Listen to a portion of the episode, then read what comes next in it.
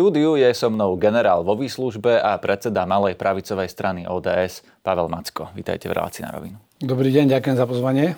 Pán Macko, najprv Ukrajina. Začala sa dlho očakávaná ukrajinská protiofenzíva. Ak som e, to správne zachytil, do včerajška obsadili Ukrajinci na tom úseku, kde sa im najviac darí 6,5 kilometra územia, toľko sa dostali. Nie je to podľa vás málo za prvý týždeň, že tam oslobodili pár dedín, nedostali sa vlastne zatiaľ ani na tú prvú hlavnú e, líniu ruskej obrany? Ja to vnímam v tom kontexte, že protiofenzíva to je niečo veľké. To nie je nejaký jednoduchý taktický útok, kde si dám nejakú kvotu, na ktorú musím prísť a dobytiu. Protiofenzíva to je celá séria aktivít a my sme teraz len na začiatku druhej fázy. Prvá fáza bola formovacia fáza, kedy vlastne sa snažili pripraviť si to operačné prostredie. Útočili do hĺbky ruského územia, ale mimo kontaktne v podstate tými presnými prostriedkami ako HIMARS alebo Storm Shadow. Teraz sme videli taký prieskum bojom. Účelom prieskumu bojom je dostať sa do kontaktu s protivníkom, odkryť jeho zostavu a vidieť, ako reálne reaguje. Lebo vy statický obraz vidíte, že kde sú zákopy, kde sú zhruba pozície, ale nevidíte tú reakciu. Teraz sme vo fáze, vo fáze začiatku taktických útokov, kde Ukrajinci útočia na viacerých smeroch. Taktických znamená, je to krátkodobý útok s malým, krátkým cieľom. Operačný útok je niečo veľké, ako, nejak, to je ako keď máte áriu z opery a máte celú tú operu. To je operačné územie. Čiže operácia je celá tá protiofenzíva. Operácia je celá tá protiofenzíva, môže mať podoperácie, menšie útoky. Momentálne vidíme to, že e, cieľom týchto útokov je preniknúť cez prvú líniu obrany a donútiť ruské sily reagovať. Donútiť ruské sily reagovať v takom zmysle, že sa pokúsia zalepiť tú dieru, ktorá tým vznikne v zostave a začnú presúvať aj väčšie rezervy. Nielen tie, ktoré sú priamo za chrbtom tých vojakov v prvej, druhej, tretej línii, ale e, ktoré sú v iných priestoroch. Vtedy e, keď presúvajú tieto rezervy, tak samozrejme skoncentrujú vojska, vytvárajú dobrý cieľ pre ukrajinské ďalekonosné delostrelectvo a presné prostriedky palebného ničenia. Dobre, tu vás preruším, lebo zatiaľ to vyzerá tak, že o, tí Ukrajinci, alebo teda vlastne o, Rusi sa stiahli len na tie pozície, na ktoré už boli pripravení, že sa stiahnu. Vlastne Ukrajinci o, o, obsadili územia len, ktoré boli o, Rusi pripravení odovzdať, lebo oni sa stiahli na tie vyvýšené pozície, na tie už vopred pripravené. Čiže boli pripravení tých zopár dedín tým Ukrajincom vlastne nechať pri tom ústupe. Tak oni sú pripravení nechať aj tú prvú, druhú, tretiu líniu, vždy ten operačný plán aj na tej ruskej strane taký, že riešia aj tie krizové scenáre. To, čo chcem povedať je, sme na úplnom začiatku, tieto operácie majú len rozhýbať ruské vojsko, to nie sú ešte tie rozhodujúce boje, Ukrajinci konec koncov nenasadili ani štvrtinu svojich vojsk, napriek tomu Rusi už hovoria, že odrazili protiofenzívu. Reálne tá protiofenzíva de facto s tými formovacími operáciami beží už niekoľko týždňov. Tie hlavné bojové strety ešte len prídu a môže to byť buď formou jedného hlavného úderu na takom smere, kde sa im naozaj podarí poriadne otvoriť tú ruskú obranu a získať taký časový náskok, že Rusi už nedokážu na to včas reagovať. To sme videli aj v Lani že to dokáže byť potom veľmi rýchle, alebo budú systematicky Rusov ničiť na viacerých smerov. Minimálny cieľ Ukrajincov je zdegradovať e, ruskú schopnosť pokračovať v ofenzíve. To znamená, aby neboli vystavení tomu, že za pár mesiacov Rusi vykonajú nejaký náhly útok a preniknú niekde do hĺbky na Dnepro alebo Kramatorsk alebo niekde inde. Putin sa dokonca vyhráža opäť útokom na Kiev. To sme videli dnes, to dokonca povedal, že... To je v poriadku, táto retorika má... Chcem sa či to je realistické. Nie je to realistické. V tomto štádiu Putin nemal ani na to, aby v zimnej ofenzíve vykonal niečo rozhodujúce. Vlastne keď si zoberieme, v skratke, celá ruská mobilizácia e, skončila v tom, že vlastne dobili jedno 10 tisícové mesto Soledár a Bachmut. Trvalo im to 5 e, mesiacov tej zimnej ofenzívy, reálne ten Bachmut 10 mesiacov. A vlastne dobili ho len preto, aby tam stýčili vlajko a začali sa stiahovať. Takže um, neverím týmto rozprávkam o tom, že môžu sa pokúsiť o to, ale nemá to šancu na úspech. Jednoducho Rusi nemajú takú kapacitu, aby momentálne ešte zväčšili tú svoju frontu. Oni naopak všetky sily z tej mobilizácie použili na možné protiútoky, ktoré Ukrajinci udržali. Ten Bachmut to je, to je fakt epizóda jedno okresné mesto a zároveň si Rusi vybudovali a posilnili svoje vlastné obrané pozície a prešli do operačnej alebo strategické obrany. To znamená, hlavnou ich činnosťou bolo budovanie zákopov, minových polí, zátarasov a pripravenie sa na ukrajinský protiútok, lebo takto chodí už Napoleon povedal, že najväčšie nebezpečie je počas víťazstva, lebo vtedy vlastne vás môže nachytať ten protivník na e, holičkách a vlastne, alebo v nedbálkach, ako hovoria Češi, a zautočiť, lebo nie ste pripravení na obranu. Rusi neboli schopní od minulého leta pokračovať v nejakej veľkej ofenzíve alebo invázii, stiahli sa od Keviu všade z tých priestorov z celého severu, koncentrovali sa na Donbass, ani ten nedobili, tým pádom prešli do obrany. Preto majú vykopané zákopy, preto majú tieto obrané línie. A to je miera ich flexibility. na, tej, na tie minové polia sa vás chcem opýtať. Videli sme, že Ukrajinci tam mali straty, aj tie už západné bojové vozidla skončili niektoré na tých minových poliach. Dá sa vôbec prejsť minovými poliami? Je to, uh, alebo akým spôsobom sa to dá? Minové polia sú známe samozrejme 10 ročia vo vojenstve, dá sa tým prejsť. Dokonca aj za studenej vojny mali vojska aj niečo tak, ako tzv raketové odminovače, že vystrelila sa taká pásová trhavina, ktorá sa odpalila vlastne v tom priestore sa zničili alebo iniciovali tie míny. Majú tanky na svojom čele majú primontované radlice, ktorými majú odhodiť tie miny. Radlica sa poškodí, ale ten tank reálne má nejaké drobné poškodenie, môže pokračovať ďalej. Sú špeciálne odminovacie stroje. Skrátka, toto je úloha pre takú zložku vojska, ktorá sa volá ženisti. Títo fungovali aj počas druhej svetovej vojny a zatarasujú, odtarasujú. To znamená, kryjú svoje vlastné vojska, aby ich ochránili pred rýchlo postupujúcimi protivníkovými vojskami a naopak snažia sa vytvoriť priechody. Takže áno, je to možné, preto aj Ukrajinci do tejto protiofenzívy idú, lebo nie je to niečo, čo by bolo absolútne nové. Je to samozrejme určitá výhoda, ale treba povedať, že z pohľadu Rusov oni veľa možností nemali. Vytvorili si statické pozície, lebo zákopy neprenesiete, neviete s nimi manévrovať. E, pripravili si pred ne minové polia, ješkov, zátarasy. To všetko má spomaliť postupujúce vojska v tom okamžiku, kedy sa rozhodnú postupovať. Ale nemusí to stačiť. E, my sme videli, že Iračania toto urobili počas e, vojny v Perskom zálive masovo. Napriek tomu v podstate trvalo spojencom 100 hodín na to, aby sa dostali až do Bagdádu. Ten dôvod bol, že samozrejme mali výhodu, že mali leteckú prevahu a ničili, ničili tie vojska, ktoré boli na statických a predvydateľných pozíciách na zemi a potom prišli k pozemnému útoku. Takže je to možné, samozrejme tie straty budú väčšie. Takže na margo aj tých ukrajinských strát, to boli straty bojové, ale boli to straty vlastne na tých minových poliach a následne po tých útokoch dronmi, keď už stratili mobilitu, to znamená, nemohli sa hýbať uprostred toho minového pola, ale E, to vôbec nič nehovorí o tej kvalite, nekvalite zbraní. Skrátka, každá zbraň je zničiteľná. E, zbranie sú dôležité, ale vojnu vyhrávajú vojaci a je to o tom, že ako šikovno Ukrajinci budú postupovať ďalej, ako sa poučia aj, aj z týchto mm, strát. Ale tie straty sú veľmi nízke, keď to zoberiem na to, že aký typ operácie a proti akému protivníkovi vykonávajú. Na aké ukrajinské straty sa máme reálne pripraviť? Lebo doteraz napríklad podľa projektu Oryx, ktorý počíta straty e, tej obrnenej techniky alebo vojenskej techniky, Rusi prišli o 10,5 tisíca kusov techniky, to sú vrátane tankov, obrnených voziteľ a tak ďalej. Ukrajinci o 3,5 tisíca. Ehm, máme sa pripraviť na to, že toto sa teraz zmení a teraz budú mať Ukrajinci oveľa väčšie straty či na technike, či na životoch? Ja nepredpokladám, že by mali Ukrajinci výrazne vyššie straty ako Rusi, ale budú mať výrazne vyššie straty ako mali doteraz, lebo predsa len ofenzívne operácie sú riskantnejšie. Idete do otvoreného terénu, protivník vás vidí a môže po vás páliť všetkými prostriedkami a naviac tam máte aj tieto minové polia. Ale obranou sa dá neprehrať. Ale vyhrať môžete jedine útokom. To znamená, Ukrajinci, pokiaľ chcú niečo urobiť z toho vojna, nechcú zostať v zamrznutom konflikte, tak e, musia ísť do protiofenzívy.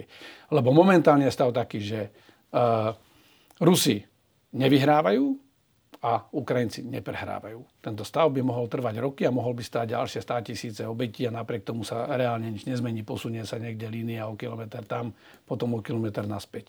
To znamená, protiofenzíva e, má byť taký zvrat, zlom v tej situácii. Je to pokus o taký zlom situácii, ktorý má vytvoriť nové podmienky, nové operačné prostredie, novo ako keby rozdať karty minimálne na tej, nie veľkej, lebo to Rusko bude stále veľké, taká krajina, aká je jedna sedmina sveta, 140 miliónov, ale na tom boisku to má znovu rozdať karty. A to rozdanie, znovu rozdanie kariet môže byť také, že napríklad Ukrajinci zničia tie hlavné útočné sily ruské, ktoré sú síce akoby v obrannom postavení, ale tým pádom Rusi nemôžu pokračovať. Ukrajinci si doplnia zásoby, doplnia si vojsko a môžu pokračovať. Môže to byť tým, že rozdelia tú ruskú zostavu a pomaly budú opotrebovávať tú jednu časť a zároveň držať Rusov e, na distanc tej druhej časti, napríklad keby sa im podarilo preniknúť k Kazovskému moru, tak vedia presne rozdeliť ruskú zostavu, môžu poškodiť opäť Kerský most, lebo tá ruská zostava je mimo územia Ruskej federácie a veľmi natiahnutá a tým pádom zraniteľná logisticky. Ako náhle by sa to Ukrajincom podarilo rozdeliť a stojí to za tie obete, tak vlastne môžu tú západnú časť pomaly likvidovať a ničiť opäť na diálku bez toho, že by museli ísť do nejakého masívneho kontaktného boja a môžu dosiahnuť taký podobný efekt ako v tej Chersonskej oblasti, že vlastne na konci sa tie, tie ruské vojska pomaly odumierali. Tu ste povedali, že to stojí za tie obete, ale tých obetí aj z toho, čo ste mi hovorili, e, teraz vyplýva, že e, budeme pozorovať e, viac obetí. Že to môžu byť 10 tisíce, 100 tisíce obetí, ktoré vlastne budú na životoch tých vojakov na jednej a druhej strane. A tá otázka je, prečo to podľa vás stojí za to? Lebo určite by sa našli ľudia, ktorí povedia, že vlastne žiadny cieľ nestojí za 10 tisíce alebo 100 tisíce ľudských životov. Takto to v ľudských dejinách nefunguje. Vojenské konflikty vždy boli aj o veľkých obetiach a na konci to väčšie odhodlanie, väčšia vôľa, ale aj um rozhodli ten konflikt a, a málo kedy vyhral ten väčší, silnejší, papierovo silnejší súper. E, to nie je garantované, vždy vyhrá na konci tá, ten um, vôľa v kombinácii aj, aj s tým šťastím, aj s ďalšími faktormi. E, tým pádom, keď sa pozrieme, čo sa deje, veď Rusi zabijajú svojich vlastných vojakov. To znamená, Ukrajinci sú vystavení základnej existenčnej otázke. Oni nemôžu teraz kapitulovať a pokiaľ cítia aj sami, že s našou podporou majú silu toto zvrátiť, no tak to budú robiť. Lebo ak Rusi zabíjajú vlastných vojakov, ktorí nechcú bojovať, tak je úplne logická otázka aj pre všetkých tých pochybovačov u nás doma, že, že čo majú čakať potom tí Ukrajinci od e, tých ruských okupačných vojsk, čo budú robiť Ukrajincom, ktorí možno nebudú chcieť tancovať podľa toho, ako Rusi pískajú. A to vidíme. Filtračné tábory, deportácie detí, e, porušťovanie tých detí, vlastne kradnutie detí doslova z rodín, e, ničenie všetkého toho, čo sa nechce podať Rusom, veď Bachmut. Rusi tvrdili, že idú oslobodiť Bachmut a celý je rozbitý, vypálený. To znamená, Ukrajinci nemajú inú možnosť len sa brániť alternatíva k tomu je kapitulovať. A teraz vôbec sa nedá veriť ruským garanciám, že zostanú na týchto hraniciach. Veď v 94. slúbili územnú celistvo sa nezávislosť celej Ukrajiny. V 14. roku 2014 si odkryli Krym, nakúsli si kúsok Donbasu, teraz si odkryli ďalších 20% územia. Takže je úplne naivné sa domnievať, že za tejto situácie uh, tým, že budú kapitulovať a príjmú nejaké podmienky dočasného prímeria, preto hovorím dočasného prímeria, lebo z pohľadu Ruska to je len otázka, kedy sa zotavia, kedy si doplnia svoje zásoby a pôjdu doplniť e, svoje vojska na tú frontovú líniu a potom naozaj môže byť tá hrozba, že ten Putin povie, znovu zautočíme na Kiev alebo niekde inde. Skrátka, Ukrajinci potrebujú dosiahnuť stav, ktorý dlhodobo odradí Rusov od pokračovania v tejto agresii a pokračovania myslím aj od tej možnej ďalšej invázie alebo ďalšej fázy. A ako náhle dosiahnu takýto stav, že, že ich vytlačia a donútia ich Rusov rokovať o, o miery, tak zároveň Ukrajinci potrebujú aj bezpečnostné garancie, lebo stále budú menší súper majú proti sebe jadrového súpera a budú žiadať také bezpečnostné garancie, aby sa takáto agresia a invázia nemohla opakovať. Lebo... Kde sa to podľa vás môže zastaviť? Pretože uh, tu hovoríme o, o rôznych scenároch. Áno, Ukrajina tvrdí, že aj Krym uh, chce naspäť. Uh, je to logické, keď im ho Rusi v 2014 zobrali, ale nie je práve toto tá hranica, uh, kde by vlastne Ukrajina, hoci sa to ťažko hovorí, mala ustúpiť? Nie toto a práve tá podsúvanie červená tej červenej... Počkajte, doplním tú otázku ešte, lebo uh, napríklad Rusko, teda ste spomenuli, že má aj jadrové zbranie, uh, nie je práve toto uh, tá hranica, za ktorou ich už Rusko môže použiť? Nemyslím si, lebo keby som bol taký akože byrokrat, tak poviem, stále platí budapešťanský protokol a ak sa Rusi vyhovárajú, že on platí len v prípade, že by použili atomové zbranie, no tak máte hneď odpoveď v tom memorande, že tam už potom teda vlastne má byť aj tá fyzická garancia, ale principiálne to nie je také jednoduché použiť jadrové zbranie a Rusi veľmi dobre vedia, že to nemôžu použiť, stratili by tým aj svojich posledných spojencov. Číňania sami majú jasnú doktrínu, kde hovoria, že nikdy nepoužijú jadrové zbranie nejadrovej krajine a to je ich pohľad na svet. To znamená, ich pohľad tie jadrové mocnosti by nemali použiť v žiadnom prípade e, jadrové zbranie proti nejadrovým krajinám, pokiaľ to nie je tak, že už sú u vás v hlavnom meste a hrozí vám zánik štátu. Čiže Rusko by stratilo spojenca Čínu, ak by použilo jadrové zbranie, to tvrdíte? Jednoznačne si myslím, že Rusko by sa dostalo do totálnej izolácie, lebo spustilo by takú nepredvydateľnú lavinu, aj jednou jadrovou zbraňou, že všetky väčšie krajiny, ktoré nemajú jadrové zbranie, by sa snažili ich získať, lebo by vedeli, že to je jediná poistka proti takýmto hráčom, ktorí si myslia, že keď majú väčšie územie, viacej vojska a viacej jadrových zbraní, že môžu zautočiť na kohokoľvek a viedlo by to aj k totálnej izolácii Ruska. Toto je niečo, čo Rusko nemôže nejako ustať. Ja si preto myslím, že že samozrejme vylúčiť sa nedá nič, ale vôbec by som neriešil tú otázku. Rusi veľmi dobre vedia, že nie sú jediný jadrový hráč na svete a že šibrinkovať s jadrovými zbraňami to nie je ten scenár, ktorý si ani oni môžu želať.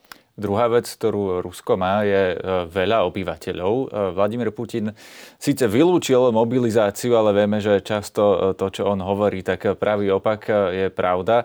A špekuluje sa o ďalšej ruskej mobilizácii, že by mohli zmobilizovať ďalších 400 tisíc mužov. Čo by znamenalo, že aj keby Ukrajinci zabili, zajali, zranili všetkých 400 tisíc ruských vojakov, ktorí sú aktuálne na Ukrajine alebo je v jej bezprostrednej blízkosti, tak by ich Rusi boli schopní nahradiť ďalšími.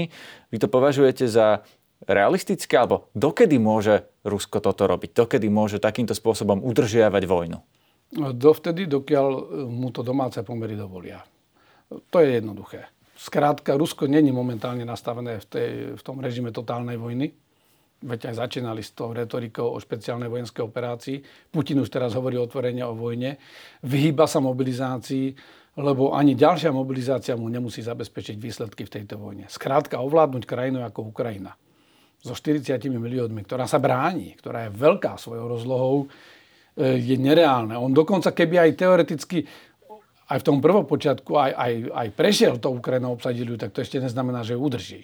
To znamená, môže síce e, predlžovať tú vojnu, ale tu je niekoľko faktorov a nie je to iba o tej jeho vôli, sú to aj materiálne predpoklady. Vy môžete zmobilizovať koľko chcete vojakov, e, potrebujete ich aj niečím vybaviť, potrebujete im aj dať zbranie, aj, aj aj ďalší materiál. Na to všetko potrebujete koncentrovať sily a kapacity krajiny. E, krajina je pod sankčným režimom, relatívne dobre ho prežíva, ale takisto nemá neomezené zdroje a tu je dôležitý aj časový faktor. Preto tí, ktorí tvrdíme, že teraz je čas pomôcť Ukrajine, aby zatlačila na Rusov, aby Rusi teraz boli vystavení tej voľbe, že si musia rozmyslieť, že čo chcú ďalej, že či nebude lepšie predsa len sa z Ukrajiny stiahnuť a žiť v nejakej nádeji, že, že aj ako štát môžu dlhodobejšie fungovať, že dokážu nájsť nejaké modus operandi aj, aj v rámci medzinárodného spoločenstva, že budú musieť urobiť aj nejaké vážne ústupky e, v nejaké vojnové reparácie, ale je to stále riešenie, ktoré umožňuje relatívne dôstojnú budúcnosť pre ten ruský štát. Lebo v opačnom prípade skončia v totálnej vojne, kde budú nekonečne e, vyčerpávať svoje zdroje bez akékoľvek záruky. No dobre, ale tá otázka moja v podstate bola, či sa e, Ukrajina nevyčerpá skôr tým, že Rusko je o toľko väčšia krajina, má o toľko viac obyvateľov, tým pádom potenciálne o toľko viac mužov schopných nastúpiť do armády. E, nerozhodne práve tento jednoduchý faktor o tom, Toto že... je principiálny civilizačný konflikt. Rusko útočí na Ukrajinu, ale útočí voči celému západu, len, len si netrúfne naň so zbraňami e, a útočí voči celému medzinárodnému usporiadaniu. Pretože ako stály člen Bezpečnostnej rady OSN, pokiaľ vedie takúto agresiu a blokuje aj akékoľvek rozhodnutia orgánov ako OSN a Bezpečnostná rada OSN, tak je jasné, že momentálne neplatí vlastne žiadny systém medzinárodného práva, nejakých medzinárodných pravidiel. A to je niečo, čo nás musí nútiť k tomu reagovať. Ak aj nechceme ísť do, a nepôjdeme do toho konfliktu priamo, tak je v absolútne v našom záujme, ale aj v globálnom záujme blokovať túto ruskú snohu a nedovoliť Rusom, aby, aby vyhrali v takomto konflikte, kde vlastne sa spoliehajú na to, že vlastne unavia tých Ukrajincov, unavia aj ten Západ. Západ, ale aj širší svet, to je Japonsko, Austrália, to sú aj ďalšie krajiny, e, majú dostatočne veľký potenciál a pokiaľ pristúpia k tomu, že toto je naozaj ak Rusi budú úspešní v takomto type konfliktu, môžu to robiť o pár rokov ďalej, budú to robiť ďalšie krajiny, lebo dostanú návod a recept. A tým pádom je to existenčný konflikt pre súčasné usporiadanie sveta. A tým pádom je to jasný signál pre nich, že nemôžeme toto dovoliť, musíme podporovať Ukrajinu. Je treba zvýšiť aj, aj, aj tie zbrojné e, výroby, e, dodávky na Ukrajinu lebo to je jediné riešenie, ak nechceme platiť ešte vyššiu cenu v dohľadnej budúcnosti. Tu e, k tomuto by som sa možno opýtal, že e, bývalý šéf NATO, pán Rasmussen, naznačil, že ak to nepôjde inak, tak by e, koalícia nejakých západných štátov, niektorých členov NATO sa mohla zapojiť priamo do tej vojny, poslať dokonca vojakov na Ukrajinu bojovať, západných vojakov z tých krajín, ktoré by sa chceli zapojiť. Vy sa pousmievate. Ako vnímate toto jeho vyjadrenie? Vyvracal som toto už počas, počas debaty, myslím si, že s Robertom Kaliňákom a zopakujem to. Toto nebolo vyjadrenie, že niektoré krajiny sa zapoja do vojny. To vyjadrenie Rasmusena bolo v kontexte a aj obsahovo o tom, že reč je, aké bezpečnostné, a ja som to naznačil, aké bezpečnostné garancie má dostať Ukrajina po ukončení tej, tohto konfliktu, tejto fázy, tejto ruskej invázie. To znamená, ak by sa aj Ukrajincom podarilo úplne vytlačiť Rusov, alebo by došlo k nejakým rokovaniam, kde Rusi by ponúkli nejaký kompromis vzhľadom k tomu, že už nevedia udržať tie svoje pozície, tak Ukrajina e, má principiálnu otázku, čo ďalej. Dáme Rusom pár rokov pauzu a Rusi sa znovu vrátia, alebo chceme bezpečnostné garancie. Ukrajinci to povedali jasne. Chceme ísť do Severoatlantickej aliancie, Nechceme vstúpiť teraz v priebehu vojny, to vnímame, že nemôžete vy e, nás prijať počas vojny, ale keď tá vojna skončí a my ju vyhráme, e, túto fázu, tak my chceme vstúpiť do aliancie, aby sme dostali bezpečnostné garancie. A Rasmussen hovorí, že pokiaľ sa na tomto vo Vilniuse krajiny nedohodnú, môže sa stať, že niektoré členské krajiny ako way ahead, ako cestu ďalej, sa rozhodnú, že poskytnú na multilaterálnej alebo bilaterálnej báze tieto bezpečnostné garancie Ukrajine. Ale po vojne, áno, dobre, rozumieme si asi a, už. a to aj možno za cenu toho, že by došlo aj k predbežnému rozmiestneniu ich vojsk na území Ukrajiny, aby, aby to bol jasný odradzujúci e, moment a, a faktor pre možnú budúcu agresiu, ktorá by mala jasne odradiť e, Rusov. To znamená, nie je vôbec reč o akomkoľvek vstupe teraz aliancie alebo niektorých krajín do vojny. Reč je o budúcich bezpečnostných garanciách pre Ukrajinu po skončení tejto vojny. Posledná otázka k tej súčasnej vojne. Eh, vidíme rôzne zbierky na Slovensku, eh, ktoré zbierajú sa ľudia po niekedy desiatkách eur na odmínovač Božena, na tank T-72, na drony napríklad. Videli sme dokonca prípad, že šikanovali slovenskí policajti človeka, ktorý zbiera peniaze na ten tank T-72. Má to podľa vás zmysel? Nie je to taká kvapka v mori, že prispieme Ukrajine jedným tankom? Aký, akú vlastne to má hodnotu jedna T-72 na bojsku v takejto operácii? To je zle položená otázka, ale tým nechcem povedať, že dávate zlé otázky, len chcem povedať, že to, treba sa na to pozerať inak. Má to absolútny význam. Keď som naznačil, že toto je civilizačný konflikt a je to, je to hodnotový konflikt a Rusi vlastne vedú proti nám aj tú hybridnú vojnu a snažia sa nás rozložiť znútra, odradiť, tak takéto zbierky majú zásadný význam v tom, že jednak podporujú tú morálku tých ukrajinských vojakov, lebo vedia, že sú s nimi nie nejaké formálne vlády, nejaké elity, ktoré možno si hrajú nejaké, lebo to, takto sa to interpretuje medzi ľuďmi, si hrajú nejaké geopolitické záujmy. Nie. Sú s nimi ľudia, občania Európy, sveta, ktorí s nimi súcitia a vedia, že nemôžu im pomôcť tým, že by tam išli bojovať a vedia, že Ukrajinci zomierajú a snažia sa im dať aj ten jeden tak, aj, aj tú jednu boženu, ktorá má odmiňovať a zachrániť životy desiatok uh, ukrajinských civilistov, ktorí budú zomierať 10 ročia ešte po skončení tej vojny v dôsledku nevybuchnutých mín.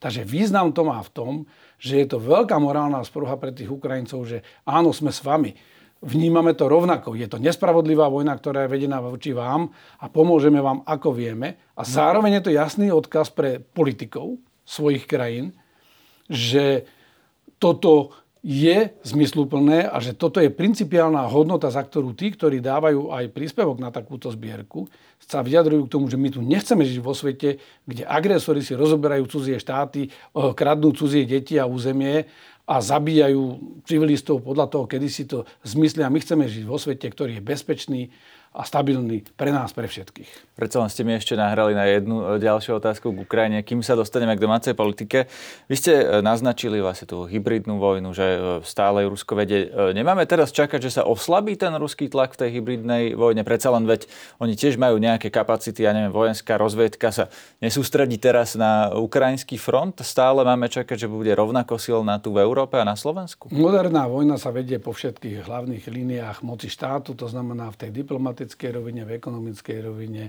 v informačnej rovine aj na boisku. E, tým, že Rusi na tom boisku ak neprehrávajú, ak, ak teda tí najväčší skeptici povedia, že ešte že, že zatiaľ neprehrávajú, no ale určite nevyhrávajú, boli zatlačení kus naspäť, čelia teraz proti ofenzíve, o to viacej sa budú snažiť uh, dať energiu a prostriedky do tých ostatných rozmerov vojny, lebo to im má vykompenzovať tie straty na boisku, lebo na tom boisku sa aj dosť diskreditovali a ukázali, že nemajú sílu. To znamená, Rusi už teraz poliehajú len na to, že nás unavia, vyčerpajú a odradia, že podlomia morálku aj Ukrajincov, aby bojovali a že podlomia aj našu vôľu podporovať e, Ukrajinu v tom ich spravodlivom boji a to nedosiahnu ničím iným, lebo vojensky už prehrávajú, tak nedosiahnu to ničím iným len tým, že použijú tie ostatné nástroje. Takže naopak, ja očakávam, že budú stupňovať tento tlak, budú stupňovať to rozvratné pôsobenie v týchto krajinách, budú hľadať politických spojencov v našich krajinách,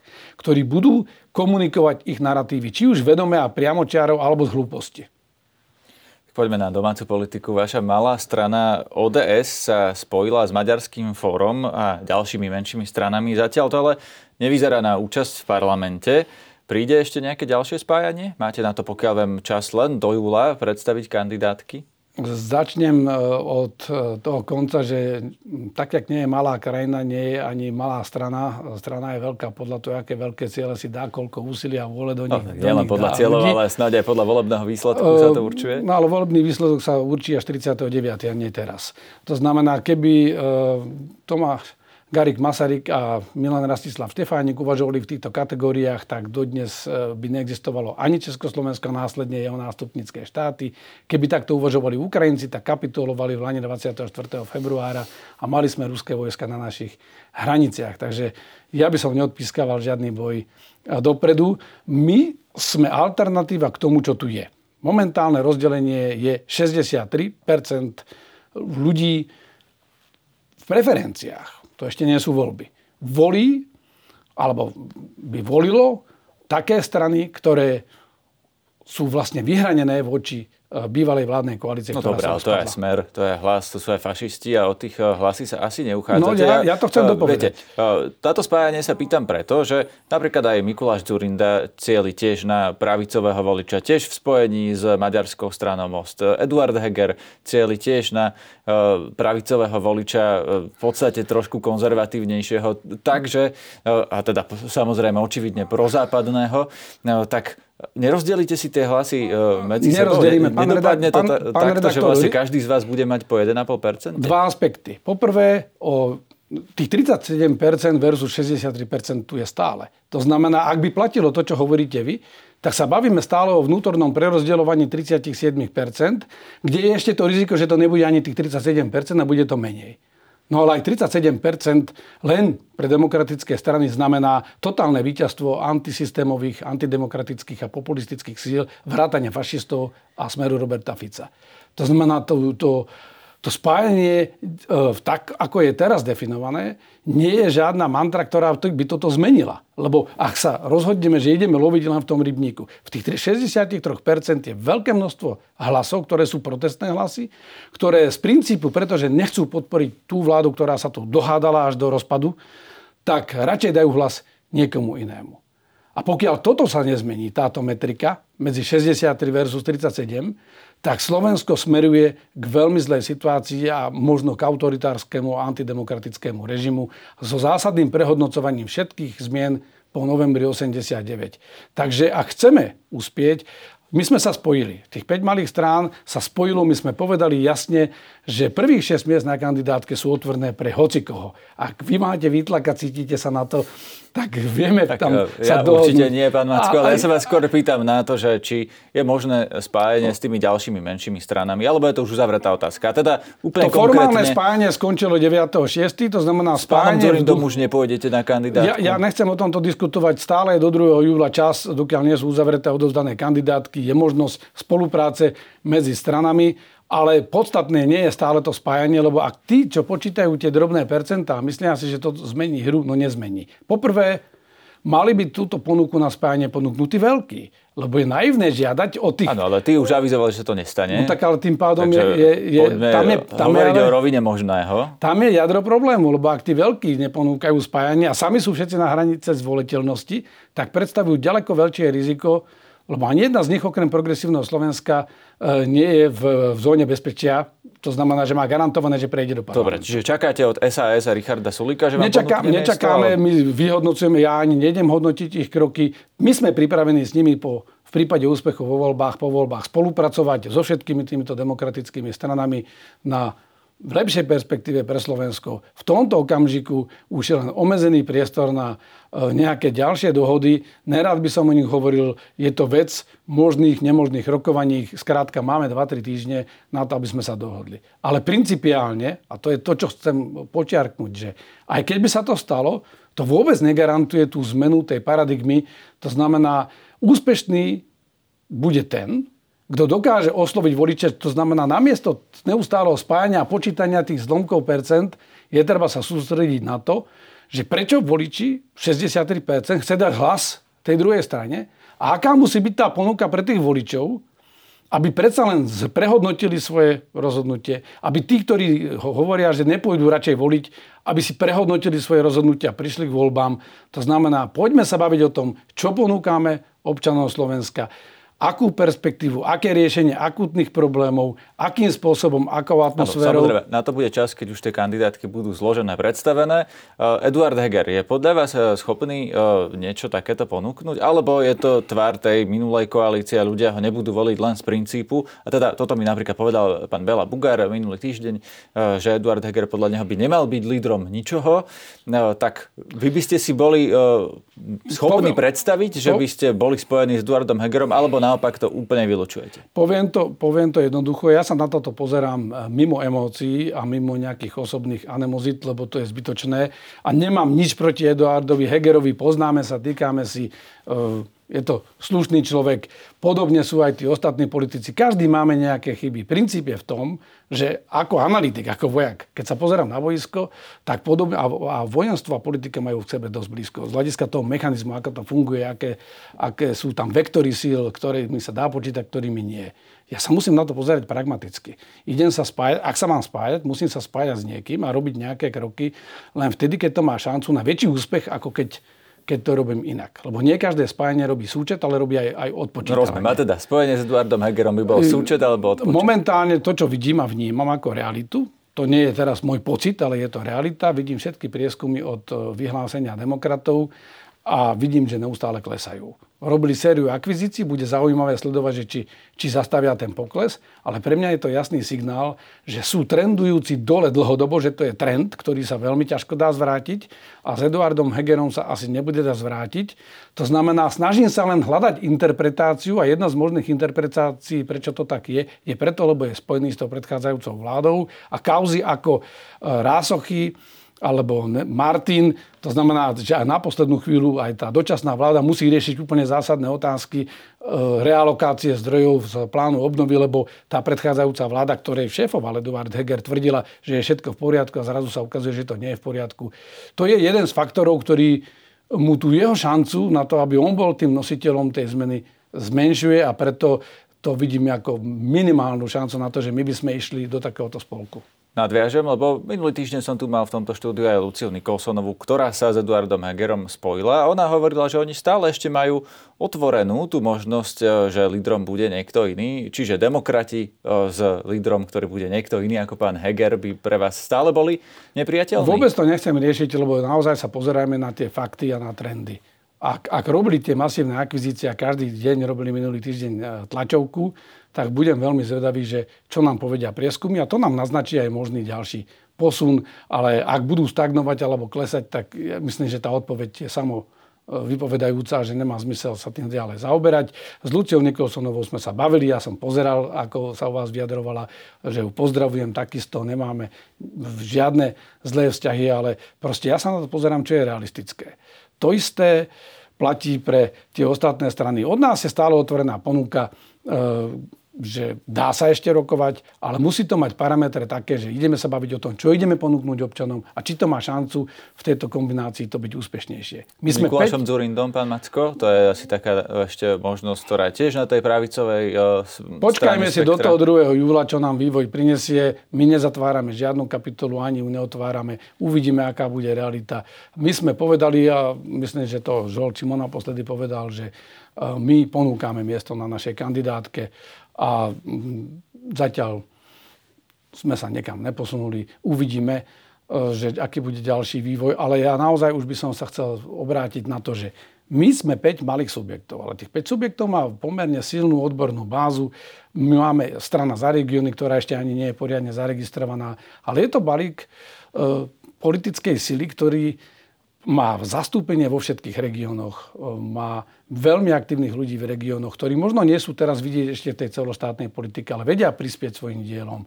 Snažíme sa vyslať jasný signál spolupráce Maďarov, Slovákov, Rómov, občianskej orientácie, sme všetci občiansky orientované strany, a demokratické orientácie. A hovoríme jasne, e, že čo chceme a čo nechceme.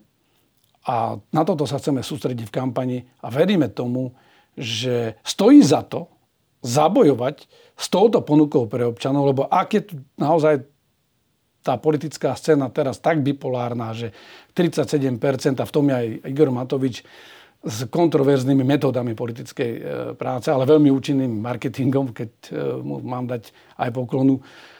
A na druhej strane 63% antisystémových, antidemokratických síl, s ktorými by sa nám veľmi ťažko spolupracovalo tak my sa musíme snažiť o to, aby dostal občan aj takú ponuku, ktorá by ho oslovila, e, kde zváži, že prejde k umiernenejšej alternatíve, ktorá ponúka riešenia, ktorá ponúka profesionálnu správu štátu, ktorá ponúka aj dlhodobejšiu víziu pre tú krajinu a ktorú garantuje osobami. Lebo to chcem povedať my, či, či to je Žolčimon, ja, alebo aj tí naši kolegovia, sme nezaťažení predchádzajúcim vládnutím. Nie sme spojení ani s jednou garnitúrou, ani s druhou. Povedali sme jasne, že so všetkými demokratickými stranami napriek ich nedostatkom si vieme predstaviť spoluprácu po voľbách úplne jasne a chceme dať takúto ponuku občanom a, a ja verím tomu, že samozrejme kampaň bude intenzívna a ja verím tomu, že občan si toto zvážia, vyhodnotí a že uvidí v tom alternatívu, ktorá nás pohodlne vyniesie aj na tých 5% Ďakujem vám za rozhovor. Ďakujem za pozvanie, pekný deň.